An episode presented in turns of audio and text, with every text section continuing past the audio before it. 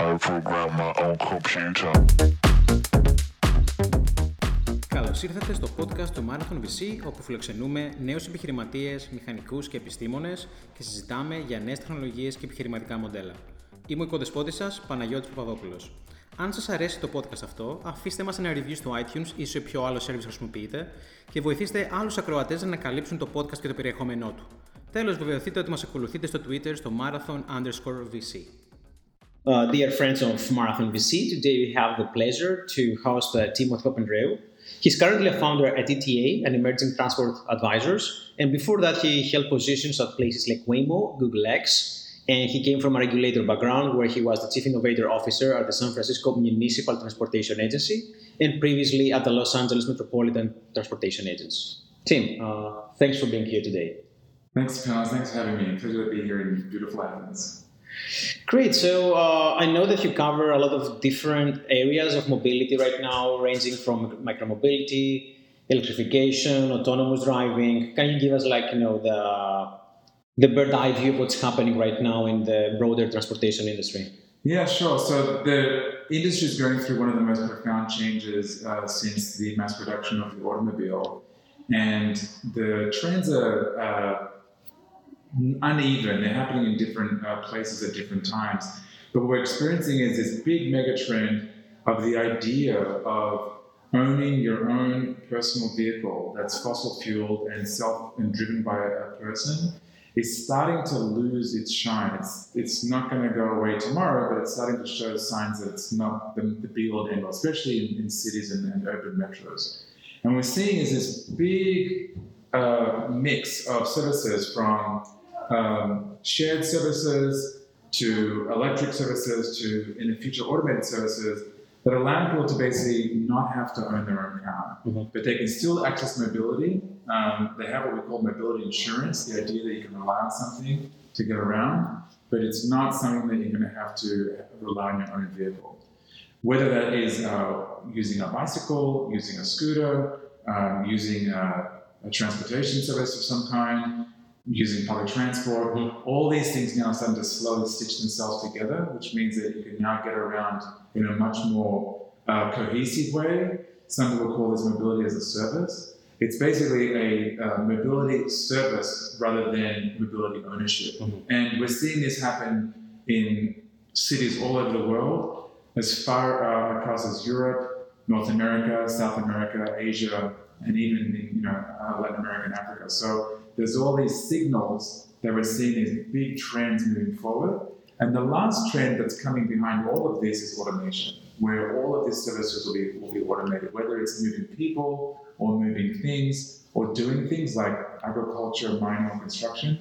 All of these services where someone is now driving for a service will be eventually replaced by uh, a machine. And why I say it's important to say eventually is because if you hear the hype right now, it's all happening tomorrow. Yeah. And that's not the case. It's a transition period. It's going to take a decade from 2020 through 2030. We're going to see evidence of this in different forms in different places. Cool. One thing I noticed from uh, what you just say, you know, you put more emphasis on the micromobility and what some people are referring to as the unbundling of mobility, where right now we, let's say, pre-buy rides in a form of SUV that you buy and park for a very long time, and then you use this kind of uh, nice car, but kind of not the proper vehicle, like you know, to just go groceries or move in the city for two miles, right? And uh, what we can get replaced right now is like a scooter, an e-bike, or some kind of new e-mopeds, right? And I think you, you you mentioned a lot, you know, this certain mobility versus, let's say, putting emphasis on something like uh, autonomy, which of course sounds like very futuristic, and people imagination run wild with uh, losing jobs and so on. Uh, but it seems right now that you know the hottest sector, and you know the one which is actually happening now, is the transition to these alternative modes of transportation. Yeah, that's exactly right. I think that the word transition is really important because it's a transition to an end state um, where we will no longer need to rely on all these different things and, and we'll have a, mode that fits, that fits our needs. I think the challenge we've had in the last 70 years is that we've been all sold this idea that if we buy this car, we somehow have mobility and freedom, but it's more about status and, and sex appeal and other things that are really not tangible to the actual vehicle. And so, you know, you guys are investors, it, and I sit in a lot of investment rounds. If someone came to you with a product and said, I need you to buy this product, it's we're going to sell it for $35,000 on average. It's going to lose 30% value the second it gets left, left out, of the, out of the showroom. It's going to be used 5% of the day, and it's going to only be utilized by 20% capacity, and then 80% of it's going to be empty. And we don't know what the return on investment is. Actually, it's going to be less than zero. Plus, the population, let's say, for a country like the US, they have to have 1.3 tri- trillion indebtedness Yeah, to buy yeah, yeah. So if, if you came to, if you are in this VC round and this product came up or like doing the round, everyone would laugh it out the room saying there's no return on investment, the unit economics not work. But our governments have subsidized all the infrastructure around this unit economics so the product can actually be sold. From fuel taxes, from parking fees, from parking structures, roads, etc. Insurance, terraforming, we have actually, you know, we have actually affected, you know, the landscape to Yeah, yeah. right? we've terraformed our planet so that we can actually effectively make driving. Uh, Um, uh, here comes the question, like you know, you came from a regulator standpoint of view. Uh, what you know, cities, you know, cities that you know they want to adopt this kind of new mobility will have to do to adopt them to be successful, to be safe. Right now, we see a lot of people getting into, let's say, scooters. Like some VCs having opinions about transportation, where it's clearly not a very easy thing to do, especially when it comes to public investment. Right. Uh, what's your view on you know what cities have to change and uh, whether you know there will be like you know the political uh, initiative to actually drive these huge investments that will need to again terraform cities. Well, I think it's interesting because the way that vehicles have cars have made any profit is because it's on the back of all these subsidies that the federal government has put in, federal, state, and local government put in. They're going to have to do the same kind of infrastructure setup and support to make micromobility or AVs or anything like that work because you can't expect the car system that's fully subsidized. Now, micromobility can't compete without any subsidy at all. Like people say, oh, those scooters don't make any money. Well, neither do cars, neither do buses, neither do trains. Nothing makes money, right? What makes money is creating an ecosystem where the system can actually be used by lots of people and the unit economics can actually pencil out. It can happen, but for cities, like specifically cities, what they need to do is A, think of these new tools as options for them and think of them as ways to shift people away from a vehicle that takes up eight square meters to a vehicle that takes up half a square meter. Mhm. Now you're moving more people with less space. So now what you need to do is reallocate the space on the street. And that's not a technical issue, that's a political issue. So instead of a row of parking, you, you need a protected bicycle lane. You need parking for scooters. You need an allocation space. Otherwise, they're as invading the city. But it's funny when they say, you know, scooters are invading the city. We're talking about 5,000, 6,000 scooters in the city versus a million cars. Which one's the invader? You know, one is a colonizer who's one, and the other one is a new upstart saying, what about me? And I think if cities step back and say, what are we trying to achieve in our cities? How do we move the most people in the most efficient way, in the cleanest way without emission or pollution or noise that's affordable? The answer is walking, bicycling, scooters, and some form of public transit, whether it's public or private operated, and carpooling. That's really your options that you have. And yes, we can talk about aerial helicopters and a whole bunch of stuff, but what's going to move the most people in the most efficient way is being able to live close to the things that you need. So you can walk, bike, or take some sort of public transit shared system. And then when you need to take those long distance rides, you can take a car, but you don't need to own it. You can own access to it, but the idea that you'll own your own personal car and live in a city center in the next decade or so is not really going to make sense. So you see a future where we, let's say, we need to adopt cities and create, let's say, car stations, garages, long-term served, Yeah. electrified, because especially in Europe where we don't have like garages in front of our houses, Yes. so we can't like you know. Uh, Can't just it in there. But you know, seventy-five percent of American garages don't have cars in them. Yeah. they have stuff. there's stuff. So um, yeah, garages are just a, are an illusion. Most people need access to the street. So in the future, so very soon, cities need to start thinking about the curb, the, the street space. How do they manage that curb space? Because as cities become denser and denser and denser, the curb space is finite. You have a finite network of real estate. Mhm. And if you're leaving that space free for people to park their car that's used for five percent of the day versus a pickup and drop off space for a ride hailing vehicle or a scooter or a bike or some sort of minivan service, that's a much more Amazon delivery, that's a much more effective use of that curb. And you can charge for it, you can price it accordingly, and you can manage it for congestion. and that's where the future is. So curb and the streets are going to be liberated for other uses, and you have to. you need to put cars at the ground or in a station where you park it there, or or ban them, or ban them in the center city, like places like Athens, Paris. There's very dense So- European cities. It sounds like in European cities, because of the density, there might be more ideal places for micromobility than And Asia. suburbs. in Asia, yeah, a lot of the Asian cities. Frankly, there's about five US cities that are ideal for this, and then the rest of them have a, a difference in, in, in, in variability. So from the current uh, modes of uh, micromobility, we have the scooters, we have the e-bikes, we have some sort of crossover between e-bikes and mopeds. Yeah. Uh, I guess scooters are not, at least the ones we buy currently from the stores, Uh-huh. they're not very reliable, Well, 'cause they're for consumer. public street. Yeah, they're made for consumer, and I think what you're seeing now is the next generation of scooters by the actual scooter share companies are becoming much more industrial. Or the manufacturer, the auto manufacturers. Yeah. Volkswagen came today some new designs. Yeah, very nice new designs. Um, they put some really beautiful designs there. Bigger rails. Yeah, you've got like the Xiaomi and the, the Segway. They're making it much more industrial. So the wheels are going from like the small wheels to much larger wheels. They're thicker. The platform is much wider now and it's more robust. But scooters are funny because they have a center of gravity issue. You know, whereas a bicycle you have a much tighter center of gravity. So let's do something a bit uh, provocative. Uh, from uh, let's score from zero to ten in terms of immediate impact. Yeah. Uh, micromobility, Nine. nine. Electrification, Uh, caveat: if the city is willing to change some of the allocation of the street space. electrification. Uh, for air quality, it's pretty fast, but it's to turn over. Are we moving the air quality somewhere else? Because there are still some debates that even like uh, renewables that don't actually work if you don't have storage. Well, so that is an electric car is so much more efficient than a gasoline or diesel car that even if it was, even if it was coal powered fire plants, it's Yeah. still better Okay. overall. Um, you do move the air quality issue further away, but 75% of our, our pollution in every city in the world is because of cars, air quality from cars. So we need to limit that immediately. You know, the other is your port, your your port here with all of the bunker fuel they have. You need to electrify those ships. That's that's a real big change. So Port of Los Angeles, for example, put in electric power at the port. So as soon as they come in, they get tugged in, and they plug in electrically. All of the diesel sort of dropped within within weeks. Okay. So it's a really big change you can do for air quality. Electrification is massive for And quality. I think here the trend is to move to LNG. Uh, to- LNG is good too. It's a, it's a good transition. It's a good it's a good step. Uh, so next one, autonomy. Autonomy uh, in terms of moving the needle for cities. Impact, yeah. Um, it's a nine with a big caveat. So here is the thing: electric uh, electrification will do well. Sharing will do well. All this micromobility, shared service will do well. When you combine shared, electric, and automated, you really make an impact because now you're creating less vehicles, more access, and more utilization.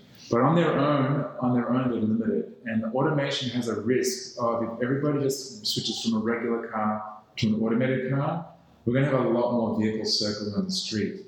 So we use our infrastructure more, we harden it a bit more, we wear it out, and it may actually increase congestion because automated vehicles aren't allowed to break the law like humans are. So they have to follow the speed limit, they have to actually wait the lights, they have to wait the stop signs. So they could be so polite that they end up causing more congestion on their own. So this is why I'm not sure we're going to actually see private ownership of AVs. I think the shared model will actually prevail, and we'll have a fleet of shared vehicles that you can access on your own or with somebody else. The challenge is, as we get wealthier and wealthier in cities, we like to share less, and so having someone share a vehicle ride with somebody else is going to be problematic.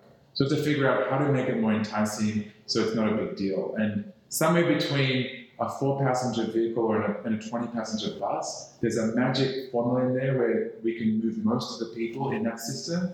And then if you want to ride on your own, you might ride in a very small little pod that's not the size of a car. So car's real estate's the issue. It seems there's going to be a lot of uh, political discussion around the deployment of AV cars, right? Like once one person dies from an AV and uh, We already the big have. backslash, right? Unfortunately, I already have. The same day, 1,000 people die from car accidents, and it's just Tuesday. Uh, so I guess the first use case is going to be like uh, in communities, campuses, going to see like small self-driving buses Mhm. or delivery boats for groceries that go on the pavement Mhm. on like five miles per hour, and nobody gets hurt, right? Right. I mean, that's what we're seeing now is we're seeing exactly that. We're seeing a, you know, I worked at Waymo. We helped launch the first service, which was in Phoenix. It's a very large geofenced area. It's a full level four service, and it picks you up and drops you off in, in the area that it can actually serve. But there are other markets where there's other services where there's those slower speed shuttle buses that you see, like the Navyas and the EasyMiles and those sort of things. They are very purpose driven from campus or point to point or, or a service. And then you have um, the delivery services, whether it's Nuros, grocery deliveries, or Starsky Robotics, or the little the little uh, the little uh, pods that actually drive them on the sidewalk. All those things are great, but they're all experiments right now. There's really nothing that's going to come forward and say this is the solution, because the form factor, the shape of the vehicle, will only change once we can prove out the safety of this technology. And I think we're still working through that because understand for a good decade or so, we're going to have a mixed fleet. We're going to have AV vehicles mixing with, with human driven vehicles. And that's going to be a very interesting situation of how that works. And the last sector to give you a score UAVs. UAVs are, are really good for packages. I think it's a huge impact for packages. If we can eliminate a lot of the congestion from deliveries in the city, that's going to be a really good, good opportunity. For people, I think it's challenging because A, you can only move so many people, um, and B, the noise.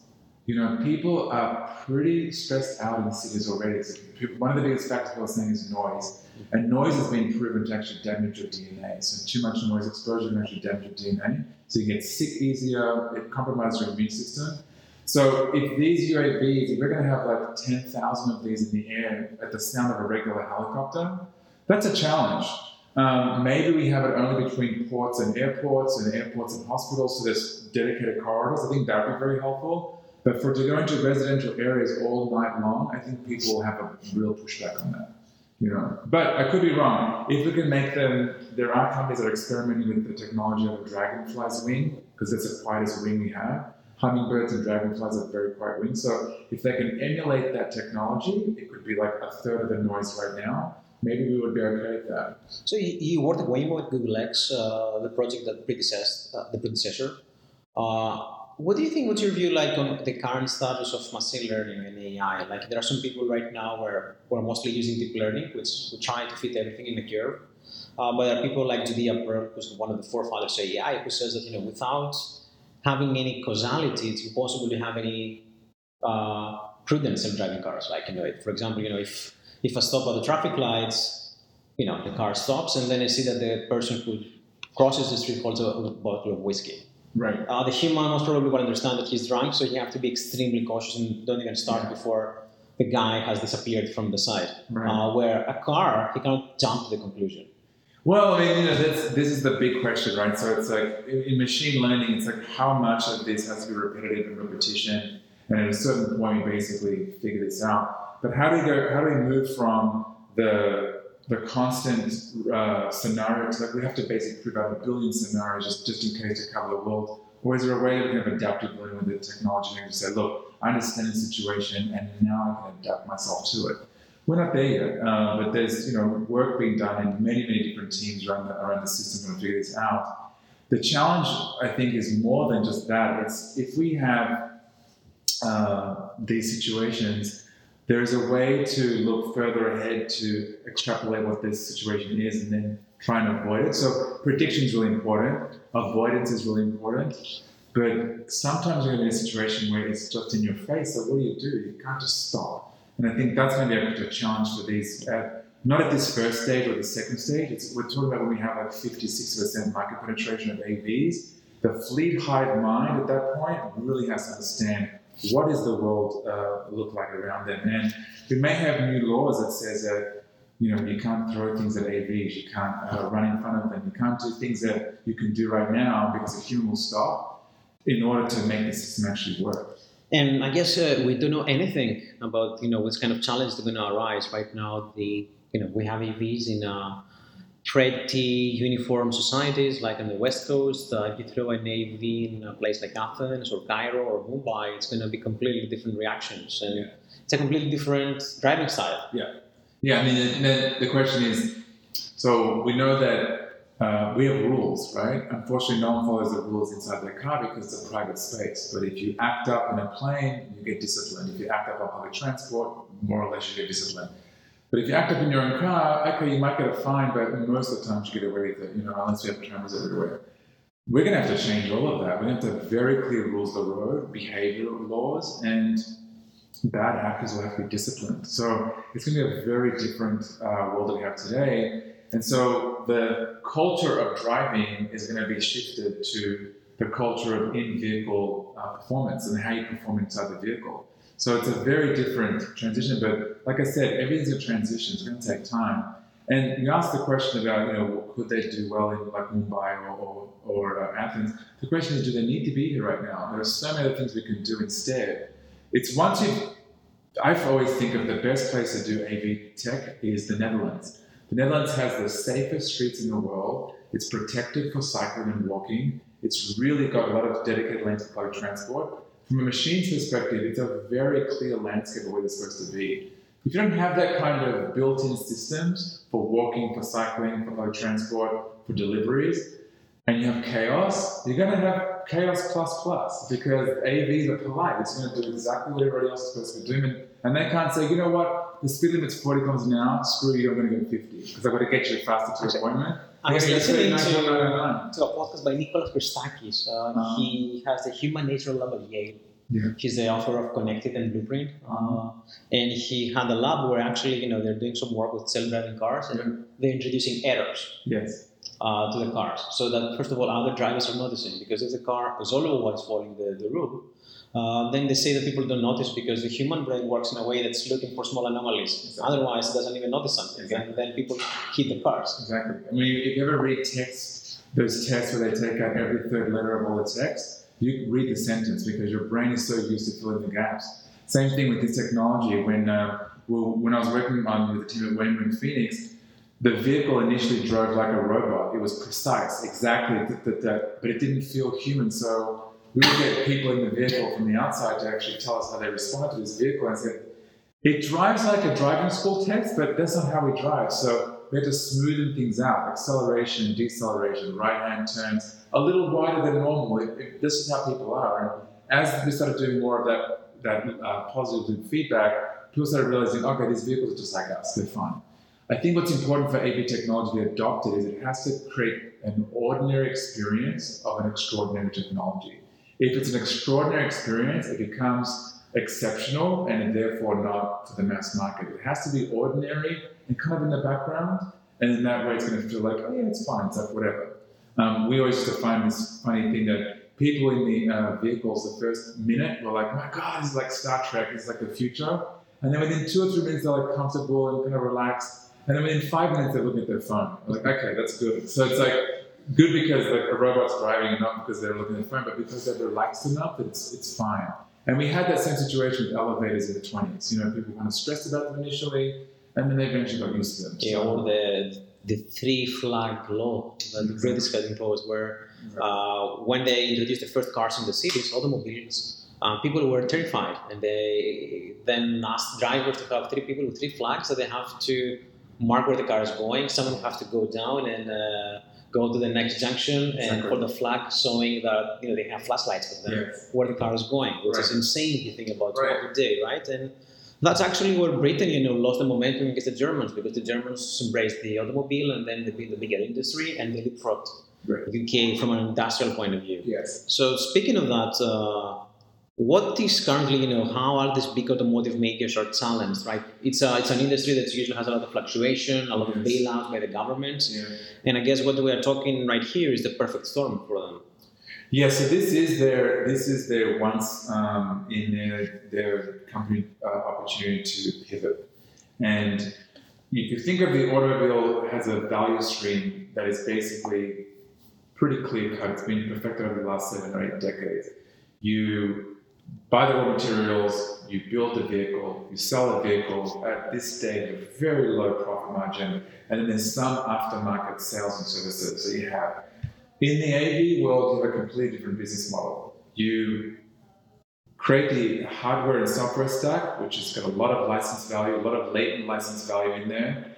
You actually create the vehicle. You actually create the vehicle service itself. You create the vehicle, and then you create the in-vehicle experience, which has not been tapped at all, which is most, most people spend 10 days of their lives every year inside a vehicle. So 10 days worth of programming and uh, monetization that we barely scratch the surface on. And then we have after the vehicle, which is all of the add-on services, etc. So we elongate the business model. So this is theirs to lose. They've got this huge opportunity to basically partner with AV companies and build that, that hardware software stack and then work with retail companies to understand the customer really well for the inside of the vehicle and then develop all these partnerships with fashion, hospitality, food and beverage, etc. So the vehicle becomes literally the platform to get you to all these origins and destinations. If they figure that out, they're going to stay in business and do well. If they keep digging their heels, they're going to be commodified to a tier one supplier. And I guess you know, the big problem is that, that they have different ranks teams. There's like the brake people at Mercedes, or the suspension team, or the engine. Very fragmented. Yeah. And you know, EVs are just uh, like 16 components, right? Uh, so it's it could be quite difficult for them, like to completely change their manufacturing process, sourcing, and we see like a lot of uh, activity, like I don't know, Ford, like buying scooter companies or uh, Chariot or whatever. Like you know, they just buy I think whatever, so they find like a way to stay relevant. Yeah, I think that what the automobile companies are realizing is that the automobile itself is not the business model of the future. It's a mobility company that's the middle of mobility service. So if they can be part of the mobility service, think of this way: if you sell a vehicle, I think you make about two thousand dollars per vehicle, two or three thousand dollars per vehicle, and you make some aftermarket sales and financing opportunities after that. But if you now charge by the millimeter per second, you now start getting a fee of a millimeter per second. And what's most important is you actually get the data. That data is worth more than the actual vehicle itself. So they're not used to understanding how data works, and these digital native companies understand the idea of platforms really well, and they can monetize this very easily. That sounds a completely different question, uh, cultural. Yes. Uh, automobiles or motorbikes has been like you know a symbol of freedom for the And uh, yes for the for the last century in America, right? Yeah. When you don't And the own world. the vehicle, right? yeah. When you don't own the vehicle or everything that you do is being tracked and monitored. Uh, how people are reacting to that now? Well, I think we're already going to see um, we're already going to see a, a shift in culture. Um, we're starting to see that people are moving from one way of getting around to other forms of getting around. The uptake of micromobility or the uptake of shared mobility has been pretty fast, and that's a very small market share relative to the urban market share. But what's very interesting is that people change very quickly. 10 years ago, the idea of sharing your personal photos about your vacation to uh, an online service was almost unheard of. Today, not sharing your online photos on your vacation on, on a platform like Instagram is almost unheard of, right? So people open themselves up to public uh, access within a decade. That's a pretty huge cultural transition. Facebook did the same thing with our social media. So I think we can see these shifts happen very quickly, but it has to be compelling, it has to work really well, and it has to make sense. And if it doesn't hit those three things, it's not going to. It's not going to. We're not going to see that big shift.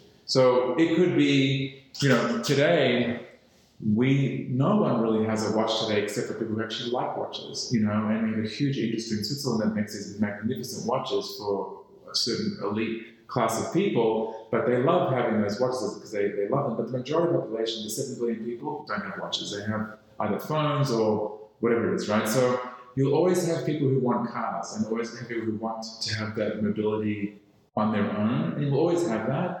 It will not be the majority in cities at least. I think that's what we're trying to uh, understand. And what does that look like in terms of transition? Is it 10 years, 20, or is it 30 years? I'm not sure. Cool. Tim, what do you think are some exciting opportunities for startups at the early stage? I guess there are open-ended problems like uh, solid-state batteries, Yes. but I guess there are some lower hanging fruit, right? Yeah, so it's not all gloom and doom because people say, oh, it's so crowded and so on. No, no. This is the still a, it's a marathon race. We're at the two mile mark. There's many more miles to go, so you can always jump in at any point in time. There is. It depends. The GovTech space is completely untapped from this perspective. So monetizing uh, government technology processes, whether they are curb management, whether it's energy management, whether it's water management, any of the city and uh, government resource type management processes, they're all very new and just starting to be tapped. Whether you're aggregating data about how people are using the streets or how they're using the lights in the city, all those are brand new and they're all being started to be tapped into right now. So there's, there's the GovTech space. machine learning is brand, brand new. So there's a lot of opportunities to do some of these uh, uh, cameras, vision, uh, different types of uh, perception systems that are all pretty new. And then there's the other side, which is the shared mobility. It's still not really worked out. So uh, commercial delivery services, uh, people delivery services, um, different types of service-based systems, they're very low unit economics. They just haven't been tapped. And I guess we're going to see a lot of second tier entrepreneurship, Exactly. like someone bringing these autonomous delivery bots in different countries and be a reseller uh, or create a network out of the scratch. And then his innovation will be to try to navigate the regulatory framework. So Exactly. it's not just the makers, but there will be a lot of side business, uh, not side, but secondary business opportunities. Well, as I say, that's where the digitization comes in. So a lot of these are manual processes, and anybody who's willing to, to digitize a lot of these government processes, procurement processes, that creates a machine that can basically be uh, put through for the world has over 2,000 cities. So if you're willing to put the boots on the ground and digitize a process that all 2,000 cities can actually use, they do that right now. They use Microsoft Word, right? They all use Microsoft Word. But we need, but we need to figure out ways that they can actually interact with cities and create these platforms for them so they can actually be scaled across the planet. Because right now it's all one one step at a time, and it's a, it's a very difficult process. Uh, so, Tim, uh, what's happening in the next 10 years? What's like, and if you could look into your crystal ball, what do you will see there? If I could actually predict that future, it would be a very, very different place. But um, we're going to see, unfortunately, a lot of the same. Um, we're going to see a lot more trials and experiments. Hopefully, in the next three to five years, we'll have a little bit more demonstration projects that can actually start moving the needle and showing market share and market adoption. But we're in this very experimentation phase. We have to prove the safety on the, on the technology. We have to prove the scalability for the unit economics for the shared mobility and for electrification. We have to think about different business models to make this work. And frankly, I, I don't see a business model where the government's not involved because this requires some sort of subsidy. It always has. It's a utility space, transportation utility. So we're going to see that. But once we do cross those, those pretty pretty huge thresholds, we're going to see mass adoption across the world, starting in North America, Asia, and possibly uh, parts of Europe.